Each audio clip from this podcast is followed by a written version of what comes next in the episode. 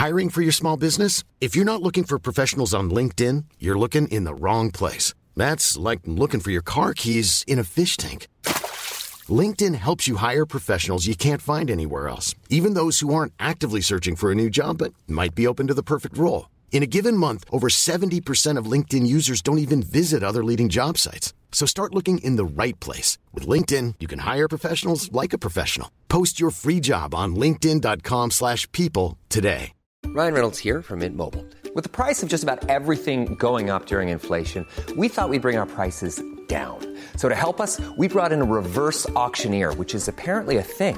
Mint Mobile unlimited premium wireless. Ready to get 30, 30, bit to get 30, bit to get 20, 20, 20, bit to get 20, 20, bit to get 15, 15, 15, 15 just 15 bucks a month. So, Give it a try at mintmobile.com slash switch. $45 upfront for three months plus taxes and fees. Promo rate for new customers for limited time. Unlimited more than 40 gigabytes per month. Slows. Full terms at mintmobile.com.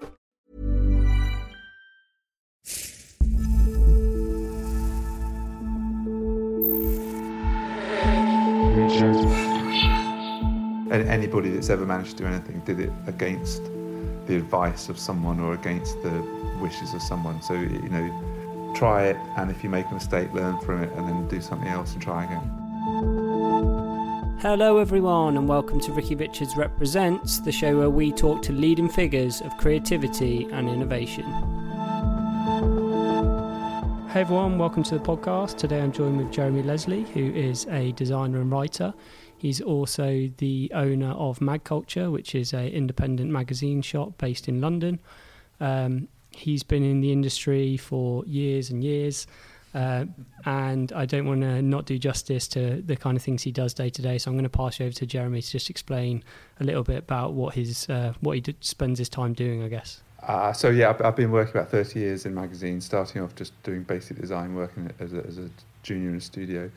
Um, today I run MagCulture, which has a, is a sort of multifaceted organisation. That we we have a design studio doing design and consultancy in, in editorial projects, and we have uh, the shop, and, the, and those are both on the same site here in in, in uh, central London.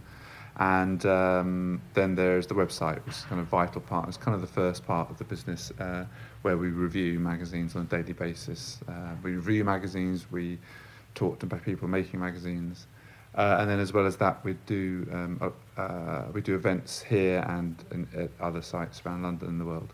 Fantastic. I've got lots of questions regarding your events and uh, the independent magazines and all of that kind of stuff.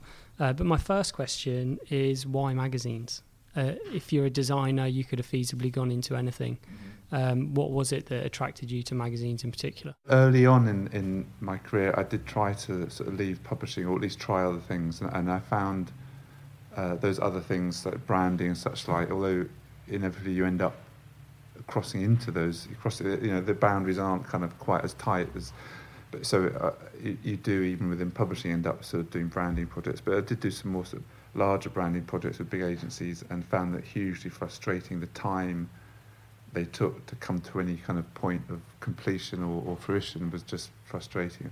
But one of the things I love on an ongoing basis for magazines is that they're fast. They, they, they, they come and they go, and they, there's a sort of spontaneity to them because you know there's another issue. You can get it right next time, so let's get on and get this one done. What got me into them in the first place was um, the content. So uh, I, I was really as uh, as a teenager as really into music, and so NME was the sort of Bible, and that was the the magazine that you used uh, because obviously there was no internet, so that that was your source of information for what the new releases were, what who, what bands were playing in London, and where and such like. So it was kind of like that. That was that the, buying the NME and with your fellow buyers. You that was your sort of social network. So NME.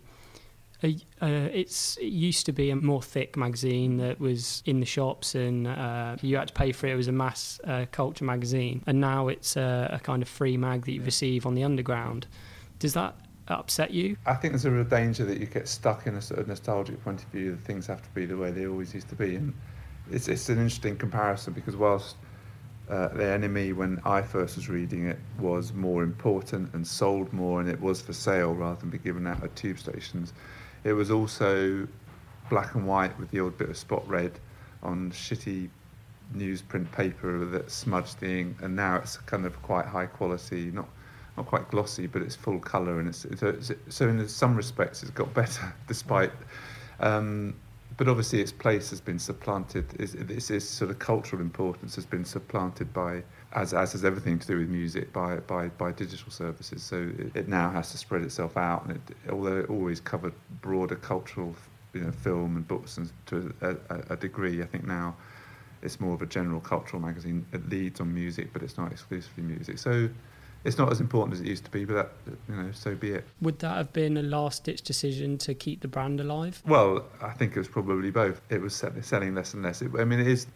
It's difficult, I think, in, in, today's context to understand how important it was and how, you know, the number of people of my generation, maybe up to about 10, 15 years younger than me, had to buy that every Thursday morning. And if you didn't have it, you didn't know what to do that weekend. So it was, it was a vital part of people's growing up and living and everything.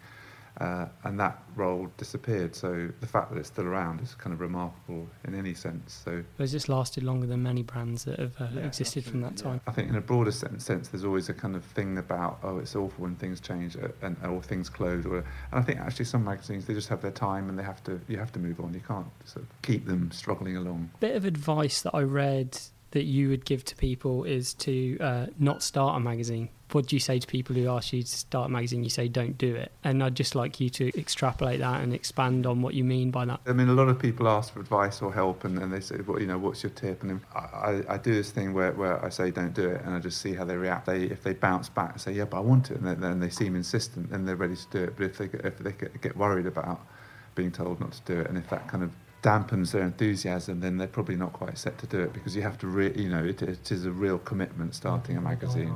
Yeah, absolutely. You have to be a die-hard, obsessed, passionate person, and and if being told not to do it doesn't, you know, if, if you can survive that, then you're, you know. What is the uh, traditional kind of growth strategy for an indie magazine? In one sense, there isn't one, and that's the point. I mean, there there isn't a sort of an easy kind of singular way to do it. I think uh, if you look at the publishing industry in a broader sense, there was once sort of maybe two, three essential kind of methods of, of, of, of establishing them as a business, and you might sort of balance one thing or the other to achieve it. But but now there's multiple ways, and uh, uh, almost as many ways as there are magazines.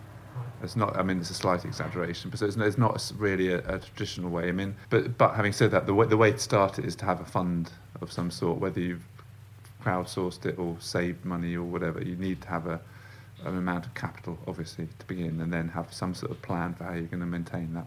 Right, and so is that typically? Do you find that people that start them that they have a pre-existing audience already, typically, or are people looking to start with nothing and then use it as their means of building an audience? Well, I would always recommend that they start online. I mean, that would be a you know start building an, uh, an audience online, and more often than not, people are doing that anyway.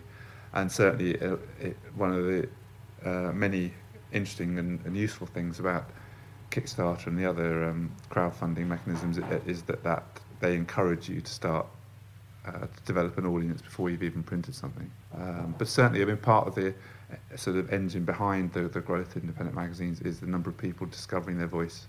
I might not be actually in on a website that uh, literally kind of converts into their subsequent magazine project, but it's um, could well be uh, uh, whether it's a, a, a, blog or Facebook or, or, or, any of the social media networks, it, it, it, could they can discover their voice in, in, a different vehicle online, and then through that want to move into kind of editorial voice in print. I noticed that uh, your favourite magazines on your website says it's the New Yorker and Mono.Kultur. Could you explain what it is about these magazines in particular that uh, you know you're inspired by or that yeah. you like? Those two magazines are very different magazines, one's a kind of august, traditional American big magazine that's been successful and very well regarded. So it's not maybe particularly original or surprising to select it, but it is a great example of a magazine that isn't is more of a state of mind. It has its own world rather than uh, a magazine about X or Y. It's a kind of you know if, if something's in, if there's an article about someone or something in the New Yorker and you don't think you're interested in that subject, chances are that will be the piece that will get you interested in that subject because it will be the definitive article, the definitive, definitive interview, profile, whatever. It's justifiably held up as a great example. Um, whereas Mono.Kultur is a tiny German published magazine, although it's in English. Um, uh, it's A5. Uh, has 30, 40 pages each issue. It varies slightly, but it, and as the name suggests, it's about one artist each issue. So it's the other end of the scale, but it's just as as focused and um, deliberate in, in, uh, in, its in its content. Whereas I noticed, you may know the the name of it. It's um, slipped out of my mind, but there was a magazine. I think it's about cotton wool buds this month, and oh, yes. and it's a different subject every month. And I imagine that that's really hard to get a consistent readership to you know, especially for your first X number of issues until you can get this thing off the ground. It's interesting. I think you know, Mono.Kultur. I think actually there are people like I mean I've got a more or less complete set, and certainly I, I, I try and keep my, my collection going. They, they, they get published quite sporadically. Sometimes there isn't one for a while, and there's just recently been a couple back to back. Um, so, but but I think a lot a lot of people probably only buy the one or two because they're really into Brian Eno or they, they're a big fan of Meg Stuart's choreography. So they probably there are people that just buy the one that interests them for the subject. With with the, the magazine you're referring to, it's called Ordinary, uh, and it's just a series of double-page spread photographs which use the object, and the object is fastened to the front of the issue. So they've done um, they did a set of plastic cutlery for the first issue, so plastic knife, fork, and spoon uh, was attached in a rubber, uh, rubber, plastic bag on the cover, and the second one was a kind of washing out sponge, and now they've done the cotton buds. Um, I, I don't know whether people collect that. Do you have to? Is it a very wealthy off person's pet project to do stuff like that if they're releasing them in any numbers? Uh, no, I think it's. I mean, often a project like that in particular is is uh, if if you know um, the agency KesselsKramer, uh, it's, it's a person, it's an art director that works there, and it's very typical of their kind of output generally. So I think it's for them, for the art director concerned, I think it's it's just a very enjoyable side project. I don't think anyone's making any money from it. I don't think there's you know it's particularly ambitious in terms of wanting to take over the world of independent publishing, but it, certainly offers a, a, a, it's very popular here. People you know we get them in and they sell um, people laugh, they love it, they, they respond really well to it. And so, in a sense, you know, we get we have a lot of very serious magazines, and they have their space. And I think that magazine's quite a sort of throwaway um, joke. Uh, not throwaway joke. That's the belittles it, but it's but by comparison to one of the serious ones, it's a very kind of uh, tongue-in-cheek, amusing thing, and people get it and they like it. Well, now you tell me that it's about it's an art director that that creates it. It's kind of an experimentation for him to see if he can turn these things and make them beautiful or interesting and yeah. an ordinary object, right? Yeah, and, and I mean, I, I, I, can't remember how many pages, but maybe, maybe there's sort of 12, 16 images, and they're very bright, um, saturated, vivid. I mean, it's it's like a magazine called Toilet Paper. So so that, but that's that's less themed. I mean, there's you know the point of this is with the cotton buds. Every, every image has the cotton buds in them, and they're used you know in amusing ways. You know, uh, so you know every every picture makes you laugh. I, I, I, think people buy it. They buy it themselves. They probably buy it to take home and show their friends. It's you know. Well, this it wasn't the first time I'd seen the magazine in the store, which goes to show that you know I've seen it out and about somewhere yeah, else, yeah. and there's lots of magazines and can't say that for all of them. So yes. there's a certain appeal there. I, I, also quite like the way, in, in, it's sort of in a sense, it, it having that cover mount, it sort of um, parodies the kind of mainstream magazine, you know, the summer issues where you get a pair of flip flops or a paperback fastened to the front cover of the magazine. You know, it's, it's yeah. it is for you know, there's lots of elements to it, and part of it is it's a kind of it's a parody of that so you very briefly there touched on kind of magazine conventions, the fact that they may include some flip flops and that kind of thing. One question I had was based around this idea of um, everything on the page being there for a reason, mm-hmm. and that's kind of reminiscent of the the product designer that comes to my mind is always Dieter, Dieter Rams and his ten principles of good design. Um, but then con- contrary to that, I feel like magazines are often that it's a bit more of a th- not throwaway culture, but because it's a new issue's coming out every month, it feels like a good opportunity to experiment and push the boundaries, mm. and that that necessarily should lead to more superfluous design and um, that kind of thing. Yeah. Where do you stand on that, and what is it? What's typical for the industry, and I guess are there any conventions that you like in particular? So this is where the sort of two sides of what I do kind of diverge because uh, in terms of what uh, when I'm making magazines or working with people making magazines, I'm absolutely of the uh, view that if something's on the page, it has to be doing something. It has to have a role. You know, I, I don't like gratuitous decoration or, but but I love experimentation and playfulness and sort of taking the stuff that has to be there and challenging how it how it's there. So it's not it's not that there's one sort of simple way of doing it. It's just you know to, to take a, an example that often comes up. If you've there's a certain sort of uh, amount of uh, basic kind of visual grammar, I call it, or sort of the makeup of a page where if you've got a photograph and you have a caption, you have to make the two relate somehow. It has to be clear that, you know, that this is the photo and you have to read, you know, you're going to get more by reading this caption from the photo if you read it and the, the, the two are linked. And uh, to state the obvious, but if they're on opposite pages and separate from each other, it's going to be quite hard. And, you know, you're not helping the reader make that link. But if they're next to each other, then you are making that link. But if you know, if you know, sometimes if, if, if you've got any lack of confidence about whether or not it's clear, you put a little arrow from the caption to the picture. And to, to my mind, as soon as you put that arrow in, then that's that, that's a proof of a failure of design because the arrow shouldn't be necessary. It should be obvious that the, that the two are linked. And as soon as you have to put an arrow in, it's because there's a problem that the arrow has to solve. Ex- extraneous element that doesn't have to be there. But if, if a magazine does it, I, I, can't have it in the shop or whatever. That's a different thing altogether. I was going to say because a lot of people that create these magazines are maybe young professionals that aren't necessarily clued up on all the conventions of mm. traditional and good yeah. editorial yeah, yeah, design. And and more power to it. I mean, that's that's you know the, all these things are there to be challenged and, and, and tested and you know as as we as we move through different kind of technological uh, setups and and um, processes, things change. Of course, you know.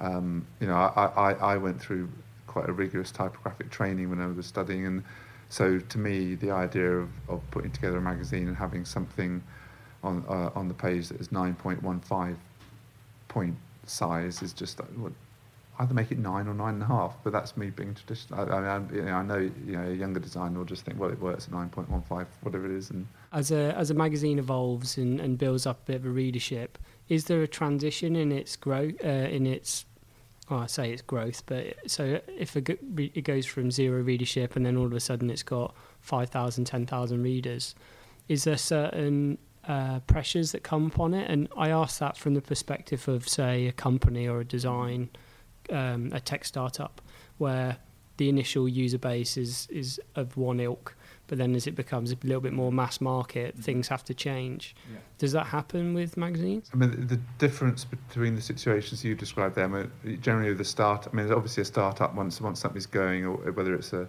an app or a piece of technology, it can iterate and it will iterate and develop. But the thing with the magazine is, is it comes in specific drops, you know, it might be biannual or quarterly or even, or even more regular. But every time you've got an opportunity between the two issues to make changes and people do and should. You know, there's uh, one of the uh, sort of key characteristics of a mag- of a magazine is is you know dealing with how much that how much change should happen from issue to issue because on the one hand a reader uh, expects familiarity and, and wants familiarity because it is you know they're joining a if they're going to buy a second issue they want they're, they're expecting a certain amount of the same you know, that, that's why you know they they're, they're bought into it. They're joining a club. That club is a familiar club, and it's a familiar world. But at the same time, it's good to have change there as well, and, and some surprises. So that balance between change and surprise is, is very important.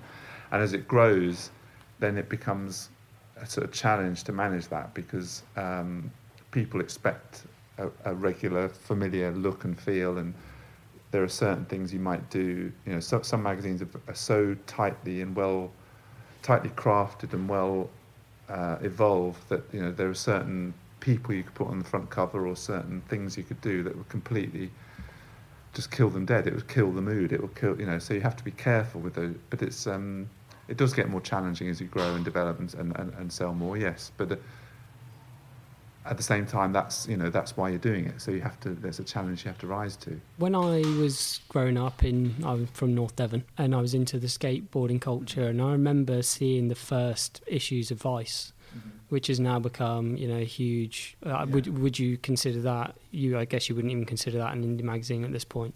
I mean, this is where it comes to a, an often sort of discussed area is what is an independent magazine. Um, I've had some very interesting discussions with people about that. Perhaps most interestingly, most notably, with um, Ben Eastham, who's the, one of the editors of the White Review, a literary magazine, and he has a very clear point of view on this, and that is that actually it's not about being independent or about being mainstream, which are the two kind of opposite poles, if you like. Um, it's more about whether you're big or small. Um, and in that respect, it's more easier to understand that Vice started out as a small magazine, has grown to be very big and beyond beyond just a magazine. Um, I mean, they, you know, I sometimes wonder why they keep the magazine going, but I think because it, because of course it's now it's not just a multi multi-headed uh, series of websites, but they they they own i-D magazine, they own they've just bought Garage, the fashion magazine.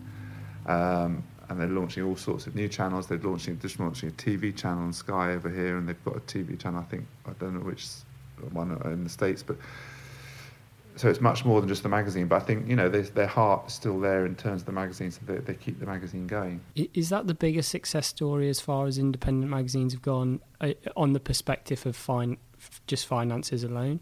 Because it's it's typical in the independent magazine scene, from as far as I can see, for people just to do this purely for the love. I guess that's probably uh, an extraordinary example of what can happen if you. If, I mean, you know, I, I think Vice when it launched was just a kind of it was a way to have fun and just do something and see what we can do with it. And but then it, at some point, it very you know relatively quickly became a much more serious project and Shane Smith and the original people all just sort of went for it big time. And they, you know, they've got investment from I, I forget who, Fox, Disney. So on, on that purely financial basis, the fact that uh, Vice has sold shares out to bigger organisations It's no longer independent in the purest sense.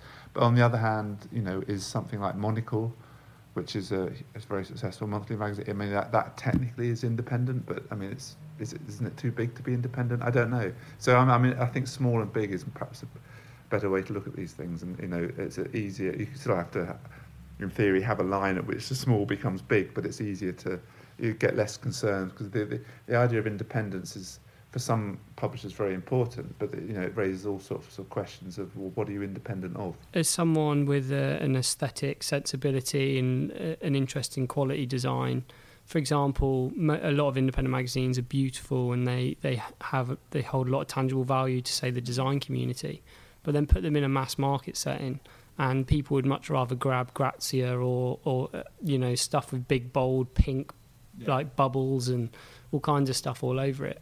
I guess which magazines in mass market culture do you think are doing interesting things? And which ones, is there any off the top of your mind that you're like, I wish I could get my hands on that and improve it? The first ever uh, post that I put onto the MagCulture website was about Grazia. That was the magazine of that moment that struck me as being worthy of writing about.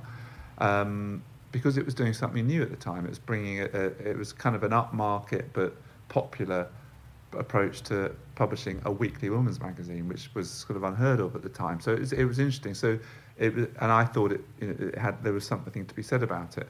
Um, so so and that's a good example of the kind of extreme, you know, and it's very different to a lot of the magazines in the shop. Um, and I wouldn't sell Grazia, uh, but then I know it's very available. And part of the reason, part of the reason I got involved in retail is because I was writing about all sorts of magazines, and people would email saying, well, "This is great, but I live." I'm not going to say anywhere because I'll offend, yeah. but in the middle of nowhere somewhere, and it's difficult for me. You know, I can't pick up a copy of X or Y. So you know, so I start began to sell stuff online, and it, it's not really the point to start selling Grazia because that's you know, people, you know, if you, if you want it, you know where to get it. The point is to be selling stuff that's a little harder to get. Um, and then and now increasingly, some of those magazines are much easier to get. So things like Delayed Gratification, The Gentlewoman, uh, Cereal, you see a lot more around. But but they're still valid. You know, I, I wouldn't. I, I can't see a magazine getting to the point where it's sort of deemed so successful that I can't sell it here. The point is, you know, if we've been selling it and it's popular, I'll carry on selling it magazine typical kind of sales convention is sticker celebrity on the front cover that people recognise. Um, I'm just wondered if you could uh, talk about what you believe good cover design is. I, I, think readers are much more sophisticated than they're given credit to, and it's interesting your point about the, you know, something like, you know, we picked on Grazia, but you also mentioned Hello or OK. Um, uh, and and how they you know these these are very busy, shouty, fluorescent, multicolored, multi-textual. These are these are very busy covers uh, that just work on the basis. Um, uh, you know, generally their price is, is, is featured very large the front cover, and that and, and often that's that, that's what it's about. So there, there are different ways you, you, you, you kind of tickle people, you engage people. And on the mainstream, you know, research will tell you that you've got like something like eight seconds to grab someone's attention. So if you follow that route, then then you're going to end up with a wall of magazines in, uh, on the shelves in, in, in WH Smith's or whatever the uh, news agent is that you might have to visit, and they're all going to look the same. So they're all they're all making fighting the same fight. Um, of course, things have to work commercially in that environment, uh, but I sometimes think things go too far and they become too, too follow me, follow me. Um, so the challenge is to, is to stand out from that. I think it's, it is about sort of doing things conceptually and cleverly to, to, to appeal to, to your audience.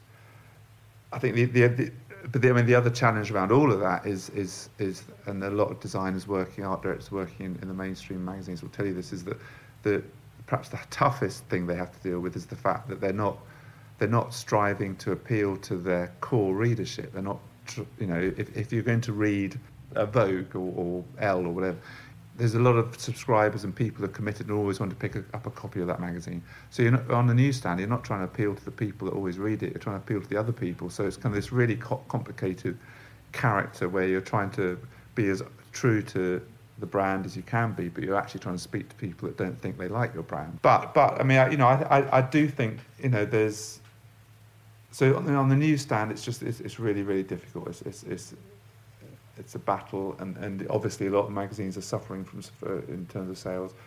What's interesting is that on the subscription side now, which are, you know, um, I mean, I think you know, on, well, on, on the subscription side, people are making second covers where they are more um, if not quite of the level of George Lois or, or whoever, but they're they're trying a bit harder to make something which is, is a beautiful item which will sit on the coffee table in the same way that a, a, a small magazine might or independent magazine.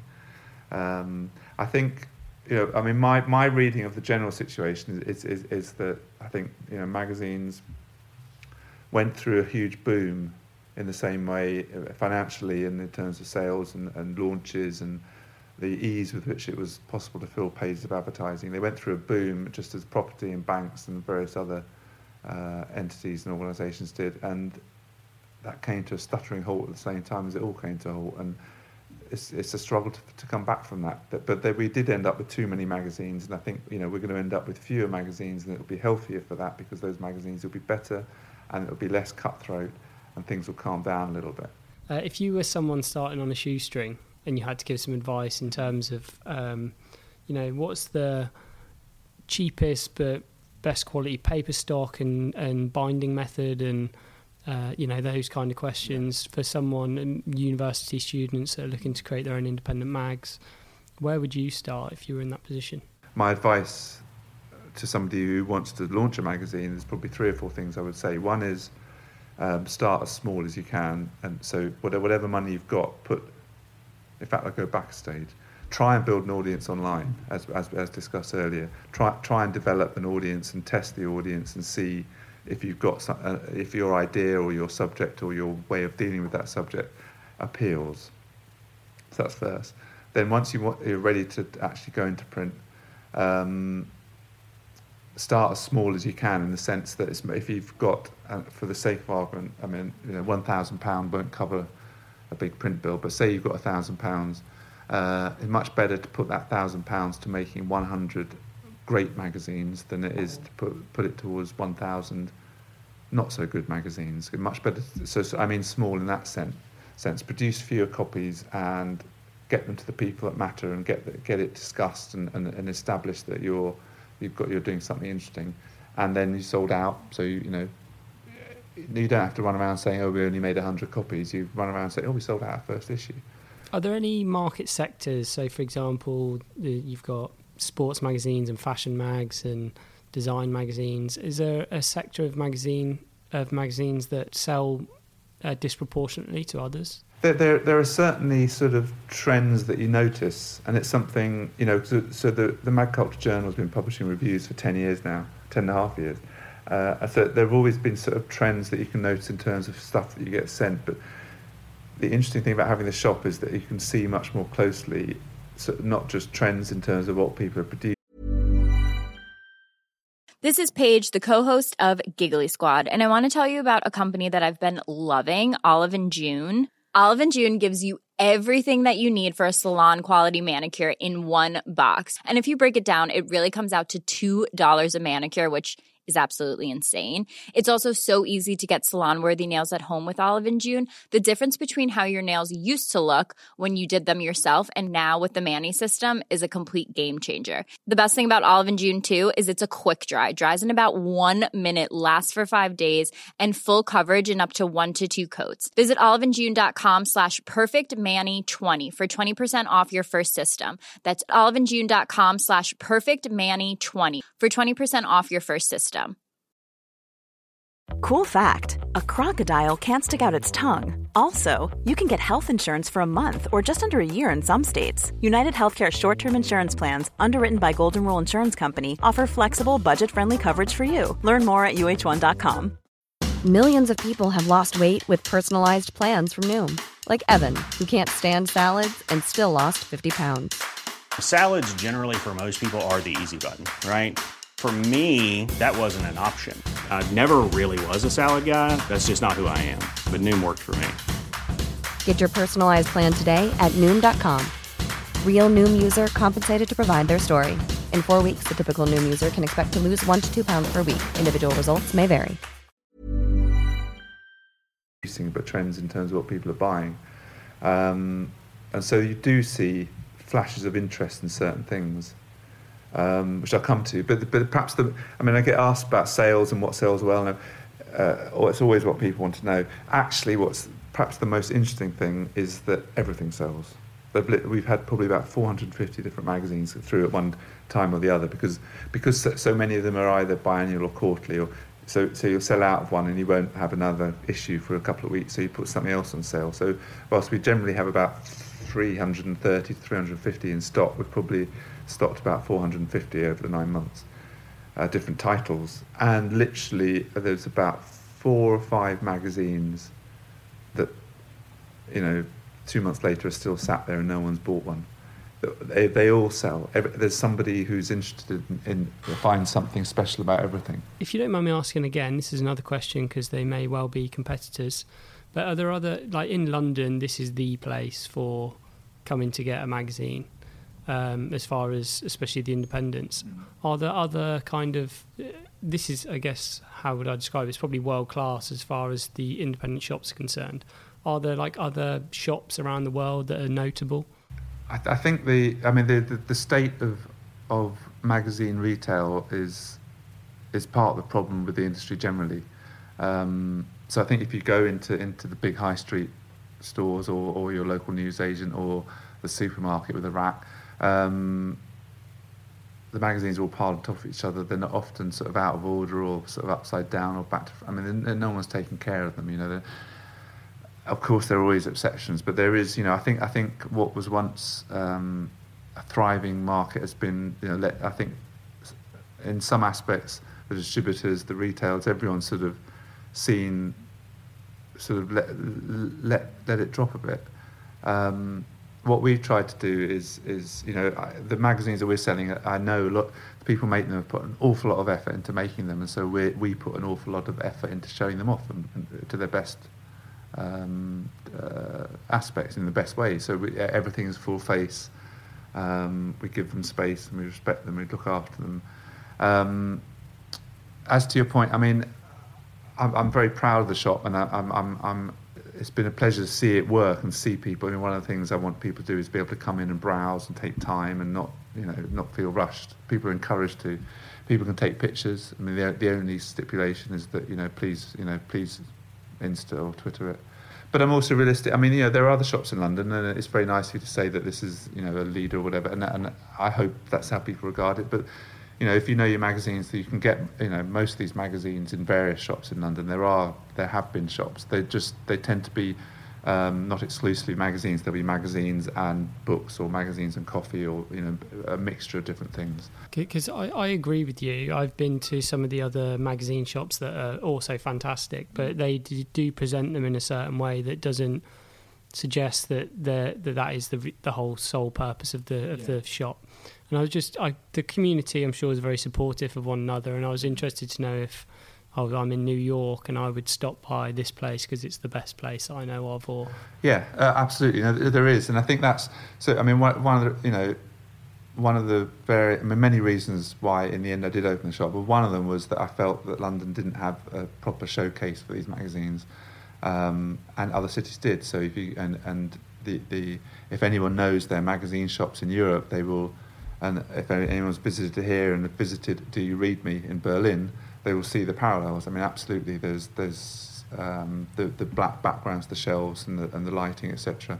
You know, I did my research, but there there there are a lot of cities in Europe have really good singular magazine stores like that, um, and I felt London deserved one. And you know, it wasn't. I mean, I, it, I've been. I'm from London. I've grown up in London, and I know where to go to get magazines. And I know that not all the magazines I sell, but most, you know, good majority of them are available in London elsewhere. But the point is, you have to go to several different places if you actually want to get them all together. And on top of that, there's probably a good sort of 15% that are only available here. So, so I felt like you know someone it was time someone did it here, and if I didn't do it, I was going to be really pissed off when someone else did it. And so I've done it. And uh, but at the same time, you know, then also um, Tyler Brulé's open kiosk cafe over in West London in Paddington, which is a much smaller space, but kind of trying to do the similar boost to, to, to, magazines in the same way. So I don't think uh, this is alone in any way. I think, and there are other shops around, you know, that, that, that, that, are all, you know, we all know each other and we're part of it and we support each other. You say you know one another. For people that are looking to kind of research it and uh, look at some notable figures, uh, there's some names of individuals that have kind of maybe they ins- were inspiration to you, or maybe they're on the same uh, tangent as you and the, of the of the same era, and they're respectable in their own right. And I mean, I go so so. I mean, a sort of seminal moment in, in the development of MagCulture and, and the ideas that uh, come into play now was an event I was involved with in Luxembourg in 2007 and 2009, and that was a conference called Colophon. Um, I was um, a couple of years before that. I went. I, one of the first events I was asked to speak at was uh, in Barcelona called CMYK, and that was a local celebration of print culture. Um, and when I was there, I met a guy called Mike Koedinger, who subsequently has become a client and friend. Um, and he's based in Luxembourg, and he had this idea to do a three-day um, conference celebration of independent publishing as part of Luxembourg's um, 2007 uh, City of, European City of Culture status and he got funding for it, and we did it. And that was an extraordinary event where we got thousands of people, we got really good speakers, and we did it again two years later in 2009. And that, that kind of solidified something in ter- that, that sort of the ripples still go through, and certainly in terms of what I'm doing. Uh, but Mike has a publishing business in um, in Luxembourg, uh, I, I still work for them uh, on a consultancy basis, but he's doing um, great work there. And Andrew Losowsky, the third person, is, is in the States, and he's doing some very interesting stuff in the digital space. So, that, so I mean, the, the three of us and, and everyone around it, um, you know, there's people people attended that. They've subsequently set up set up a number of events around Europe and the world. But there's IndieCon in Hamburg. There was a thing called Facing Pages in the Netherlands, which I think might have stopped, but that was definitely that came out of Colophon. Um, uh, there's a big event in Munich, uh, Cred, um, and there's my conference, which I do annually, which is coming up now. Uh, there's one in Singapore, which I help curate, and so, and, and all the people making these, all you know, obviously support each other and know each other, and, and you know, to a degree, a lot of the same people speak at them, but you know, the, a lot, you know, you're talking to different audiences, and you're inspiring people to start magazines. I think it's good that there's the people that champion it, you know, because it gives the young young people someone to look up to and to to ask questions to and to. Yes, yes, I think you know there are, and there are lots of questions to be asked, and, and, and it's you know generally uh, around the around the business and the financial side, but um, you know it's hugely satisfying to sort of have events, and we do events here at the shop, and then you know you find out somebody's planning to launch something because they heard a talk or because they got inspired by something. Or uh, and I should mention, I mean, there's a great book just been published by Angharad Lewis, a design journalist, uh, called "So You Want to Publish a Magazine." It's a very good book. That because it show it shows you the various models for um, different publications, the print run, and it just gives you a good gist. Yeah, it, it's a really good gist, but it also it, it doesn't it doesn't direct you saying that this is how it's done. It's you know you hear different things from different people, but they're people that have done it, and this is the way someone's done this, and this is the way someone's done that. But they've done it completely different ways, but they're both valid. But so that that's more you know valuable than just being told where you go from one to two to three to four to five. You know, it's it's not it's not as easy as that. It is bloody hard work to, to launch a magazine. So these people have all figured out their own way to do it, and now you know learn from them. Then you have to figure out your own way to do it. Slight tangent, but I'm going to talk about. Um, your contributions to Creative Review, and I'd noticed that you'd written there for quite a while, or you'd um, certainly published a number of articles yes. through there. Is that a practice that you do a lot? That you contribute writing to the various magazines? Uh, yes, I have done. I mean, actually, the, I haven't written for Creative Review for I don't know two, three years or something. But at one period, I was writing a monthly column, um, which was very enjoyable, and then uh, I've written for, you know, but that things like that are limited time. They have to be. I mean, otherwise, you know, you do run out of time. And I find now when I commission people to write, sometimes they get to, through a certain number of columns. They say, well, maybe we need to slow this down or find someone else. Um, but in the sort of things that happen, um, so you get asked to do things. Um, so it was post Colophon. No, it wasn't. It was around about the time of Colophon and stuff. Uh, and I'd done the book MagCulture and I, I can't remember exactly when I started writing for Creative Review, but I did regularly publish for them, uh, write for them, and then I, you know, I've written for other magazines. I did done for I for um, Computer Arts. I ask because for people that don't necessarily want to start a magazine, but that would like to contribute either through writing or creative, what would be um, uh, do you have any advice with regards to who they should approach? To approach magazine cold is, is absolutely normal to try and find get hold of an email and or to, or to ask for an introduction of someone that knows someone. But um, you know, I think you have to. I mean, la- largely people making magazines are very positive and supportive and interested, and they're always looking for new people. To I mean, you know, it's it's it's a it's a you know it's a content business. You need stuff, and and um, so people want to hear from people. So you know, I don't think it should be a problem. I mean, it doesn't mean to say you're, you're automatically going to get picked up and used, but if you're keen and you want to do it, then this should I would expect you to be listened to. And I do think, I mean, you know, this goes back to the first question about how, how, did I get involved in magazines. You know, I, I, have always been interested in the writing and content side, and, uh, and, and indeed the reading side. And I think, you know, if uh, that for me I get I get the most out of that side of graphics. I think you know, in a sense, in that respect, you know, be, the, the idea of authorship as well as design is, is is a fascinating one and an interesting. You know, it tests you even further than just designing. I think so. I'd encourage if designers to try and and write. You know, start a blog, so, you know, find a voice, and then figure out where you know. I mean, some of the columnists now at Creative Review, um, guy Daniel Gray, who who but was blogging a lot and tweeting a lot and got picked up by Creative Review on the basis of some of his, his, his small comments and, and, posts that he had self-published, and that's how it happens.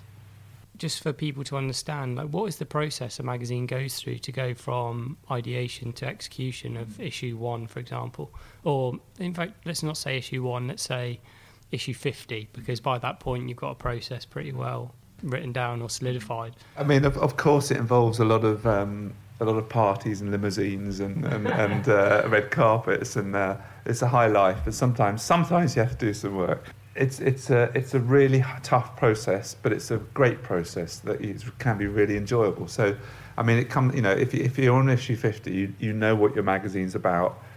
Uh, you know what its parameters are, so you know what, what you're covering, and then so it starts off with.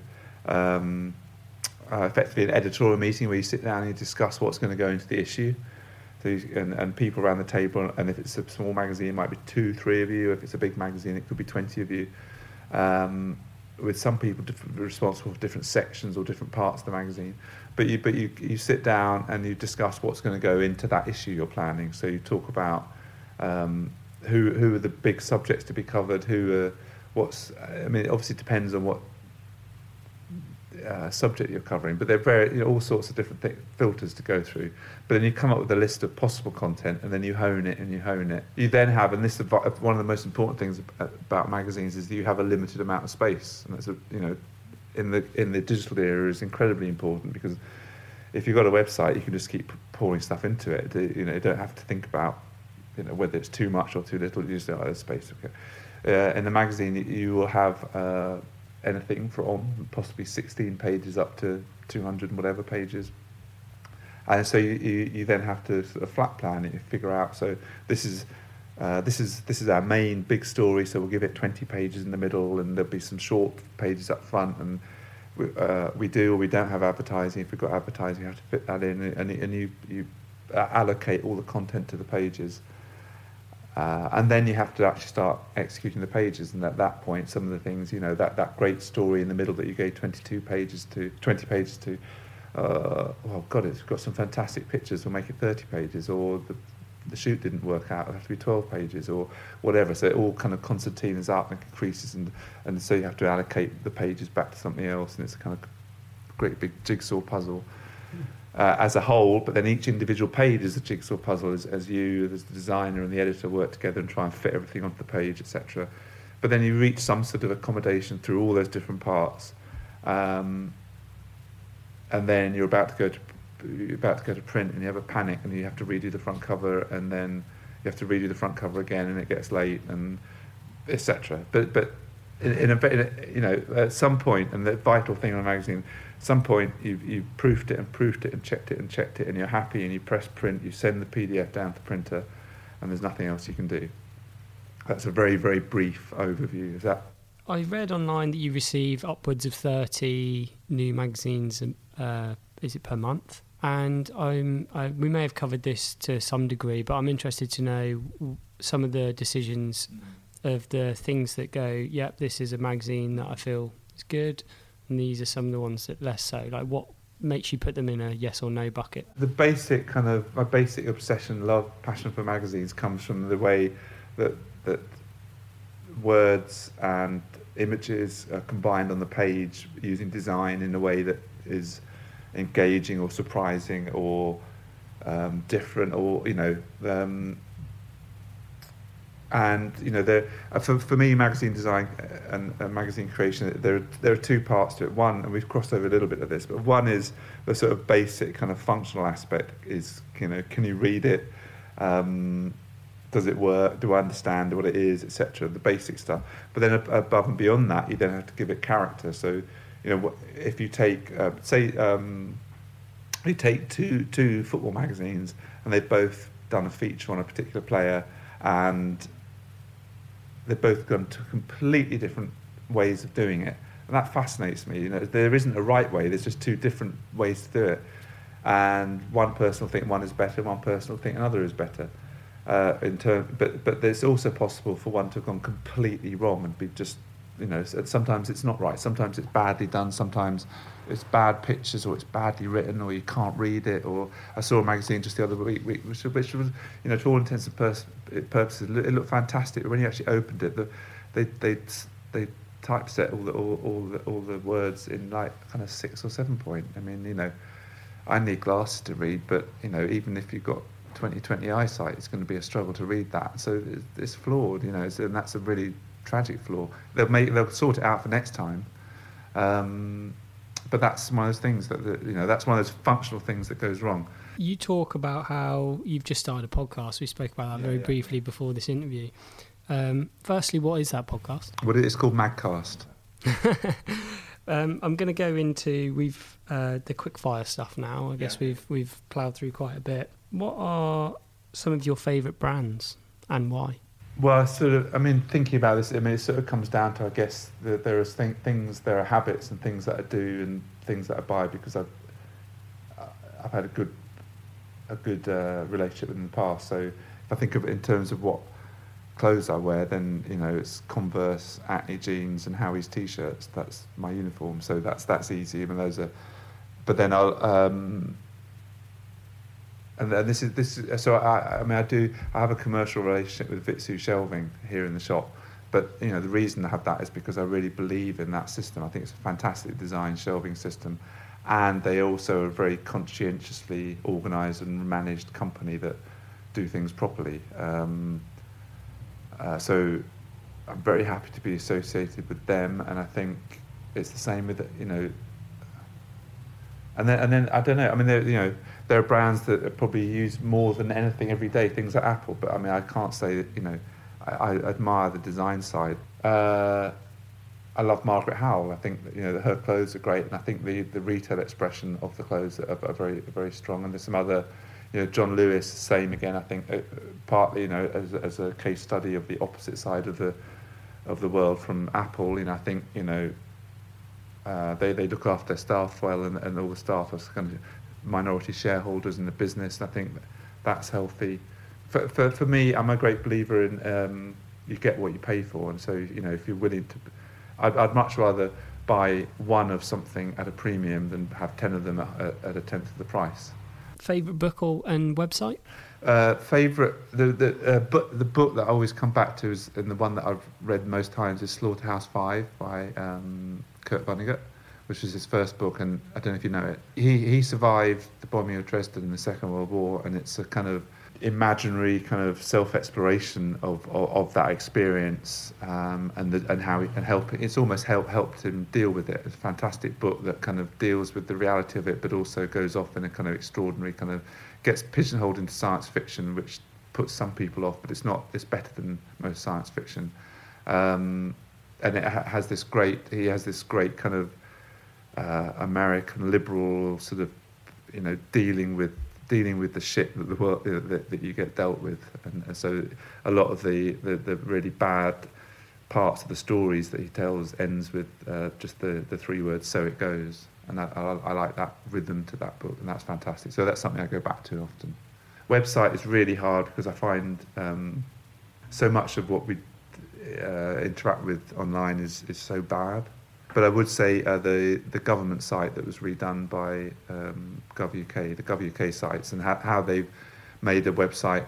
They brought together all these multiple kind of sides to government into one mega site that actually, in all my dealings with it, it's worked quite well. We moved on from books, but I would also like to use the opportunity just to name drop yours, um, and maybe if you just give like a, a Cliff Notes uh, overview of what each of those books are about there's, there's a number of them, but I may just go over the two recent ones. So the Modern magazine came out in 2013. It was published by Laurence King, who just celebrated their 25th birthday.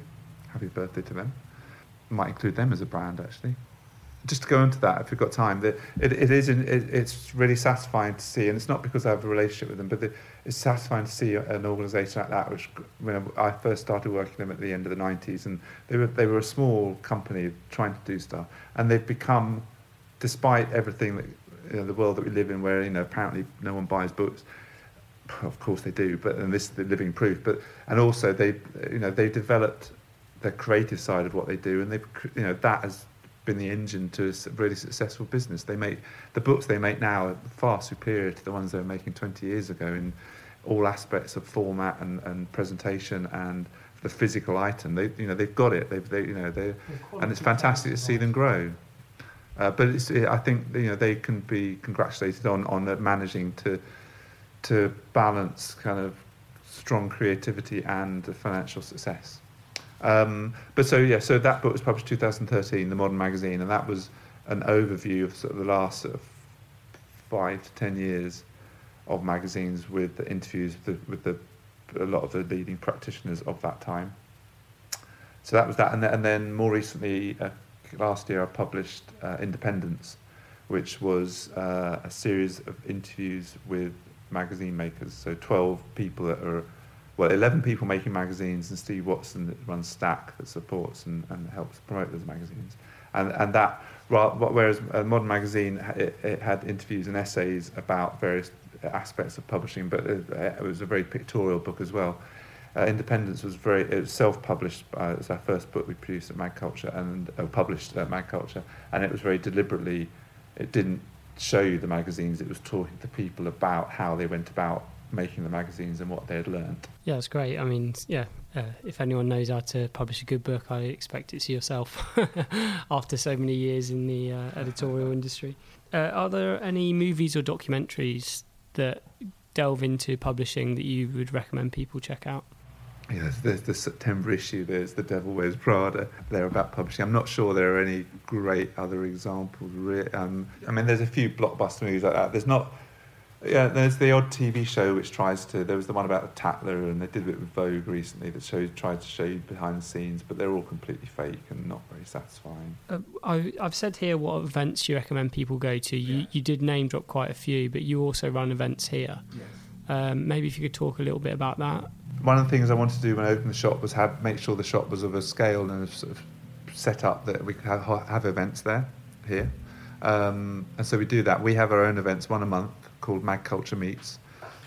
And we invite uh, a magazine maker, whether it be an editor, a publisher, or an art director each time, who has a new issue of a magazine that we sell, uh, to talk about it. So, you know, we get about 40, 50 people along, uh, and they do sort of 20, 25 minute presentation about the new issue and you know, they might go into more historical aspects, but fundamentally they're talking about the new issue and giving insight into it. And then there's a Q&A and people, you know, we there's a few beers and it's, it's very relaxed. It's, and we've got a little kind of group of regular people that come to that. And we've done, we've got the 11th one of those. So, uh, and the next one of those is going to be MagCulture Meets the Gourmand. So Dave Lane, the um, creative director and co-founder of the Gourmand, will be coming along to present uh, his, I think it's the eighth issue. I've lost count. I think it's the eighth issue uh, on Thursday, the sixth of October. So that's next week. It's got a gorgeous cover. It's got this amazing cover of a girl with a with a hot dog shot by the legendary um, Harri Peccinotti, who was the art director of Nova back in the '60s, and is a, a very famous photographer art director who who is still working, but we don't get to see much of his work. But anyway, it's great to see him doing a front cover of a of a, of a beautiful magazine like that. The, the Gourmand have been working with Monotype on uh, sort of raiding their archives um, for, for new versions and new cuts and new characters of some of their, their best fonts. So there's more typographic discoveries, I think, in the issue. So I'm looking forward to that. So that, that's the next one of those. And that, so we do those monthly here. But we also hire out the shops every now and again. We have a launch party or a, an event with a partner here as well. Um, and then also annually, uh, we hold the Modern Magazine, which was first happened when the book of the same name came out. Uh, and that was a celebration of the book, and then that was it was deemed successful enough, and enough people sort of said you should do it again. That we did do it again, and that now this year we're doing the fourth edition of that, which takes place at Central St Martin's here in London on uh, the 27th of October, and that has that's a whole day of talks. Um, it's become quite a significant, significant event in the in the calendar, I think, for editorial people. Uh, get about 200, 250 people there, and we've got people from, I mean, big and small. We've got uh, the creative director of the New York Times. So for on one on one level of, of scale, and down to the editor and founder of the Real Review, which has just published their first issue of a very small architectural review, and everything in between. I mean, oh, and actually talking about Vice, we've got uh, someone from Vice coming along to talk about about exactly what we were talking about the growth, the change from it starting as a magazine and, and, and now having so many channels. Last question, or second to last question, actually. Where can people find you online? In if they want to check out what you're doing, just maybe drop your handles or. Oh, uh, well, it's, it's simple across the board. It's just MagCulture. So on, uh, the website is magculture.com. Twitter is mag, at magculture. Instagram is at magculture. Uh, if you want to get in touch, it's jeremy at magculture.com. Fantastic. And then the last question I always ask, it's a bit more of a deeper question, a bit more philosophical. I hope, um, yeah, it's always a, it stumps people. But uh, if you could uh, give one piece of advice that helps people live a better and more meaningful life, um, maybe something that you've learned along the way, what would it be? Um, I would say just because something seems really difficult to do, and maybe some people say you shouldn't or can't, it shouldn't stop you doing it. Have a go at it because that's how you do things. You don't, it, you know, that's how you achieve things. And anybody that's ever managed to do anything did it against the advice of someone or against the wishes of someone. So you know, try it, and if you make a mistake, learn from it, and then do something else and try again. Fantastic. Uh, thank you, everyone, for listening. Thank you to Jeremy. Pleasure. Thank you for inviting me. Best luck for the future, and I'm sure uh, we'll see each other again. Thank you, everyone. Bye for now.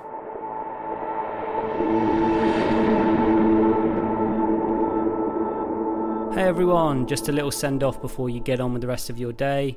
Uh, if you really enjoyed the show, please like and share it. It's uh, still a new project and that helps me to spread the word. Obviously, if you really enjoyed the show, I'd really appreciate if you could subscribe via Stitcher, SoundCloud, or iTunes. Uh, for anyone who's feeling particularly generous, if you could leave a review on iTunes, it really helps with my ranking and helps me to get the show out to more people. And my final request, obviously, this one is a big one. Uh, I recently set up a Patreon page. Uh, which allows me to uh, get small contributions from you, the audience, to help me sustain the show and also to help me improve the audio quality and attract more great guests. So, if you're interested in uh, supporting the show at all, you can head over to that at patreon.com forward slash Ricky Richards, where you can contribute to the show from as little as £1 a month, which is 25p per episode. And for that, I will feature your name in the show notes of every episode, plus a link to a website of your choice.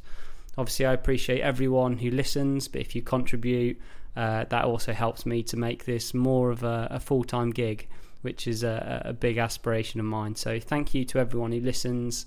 I hope you have a great day wherever you are in the world, and bye for now. Thank you.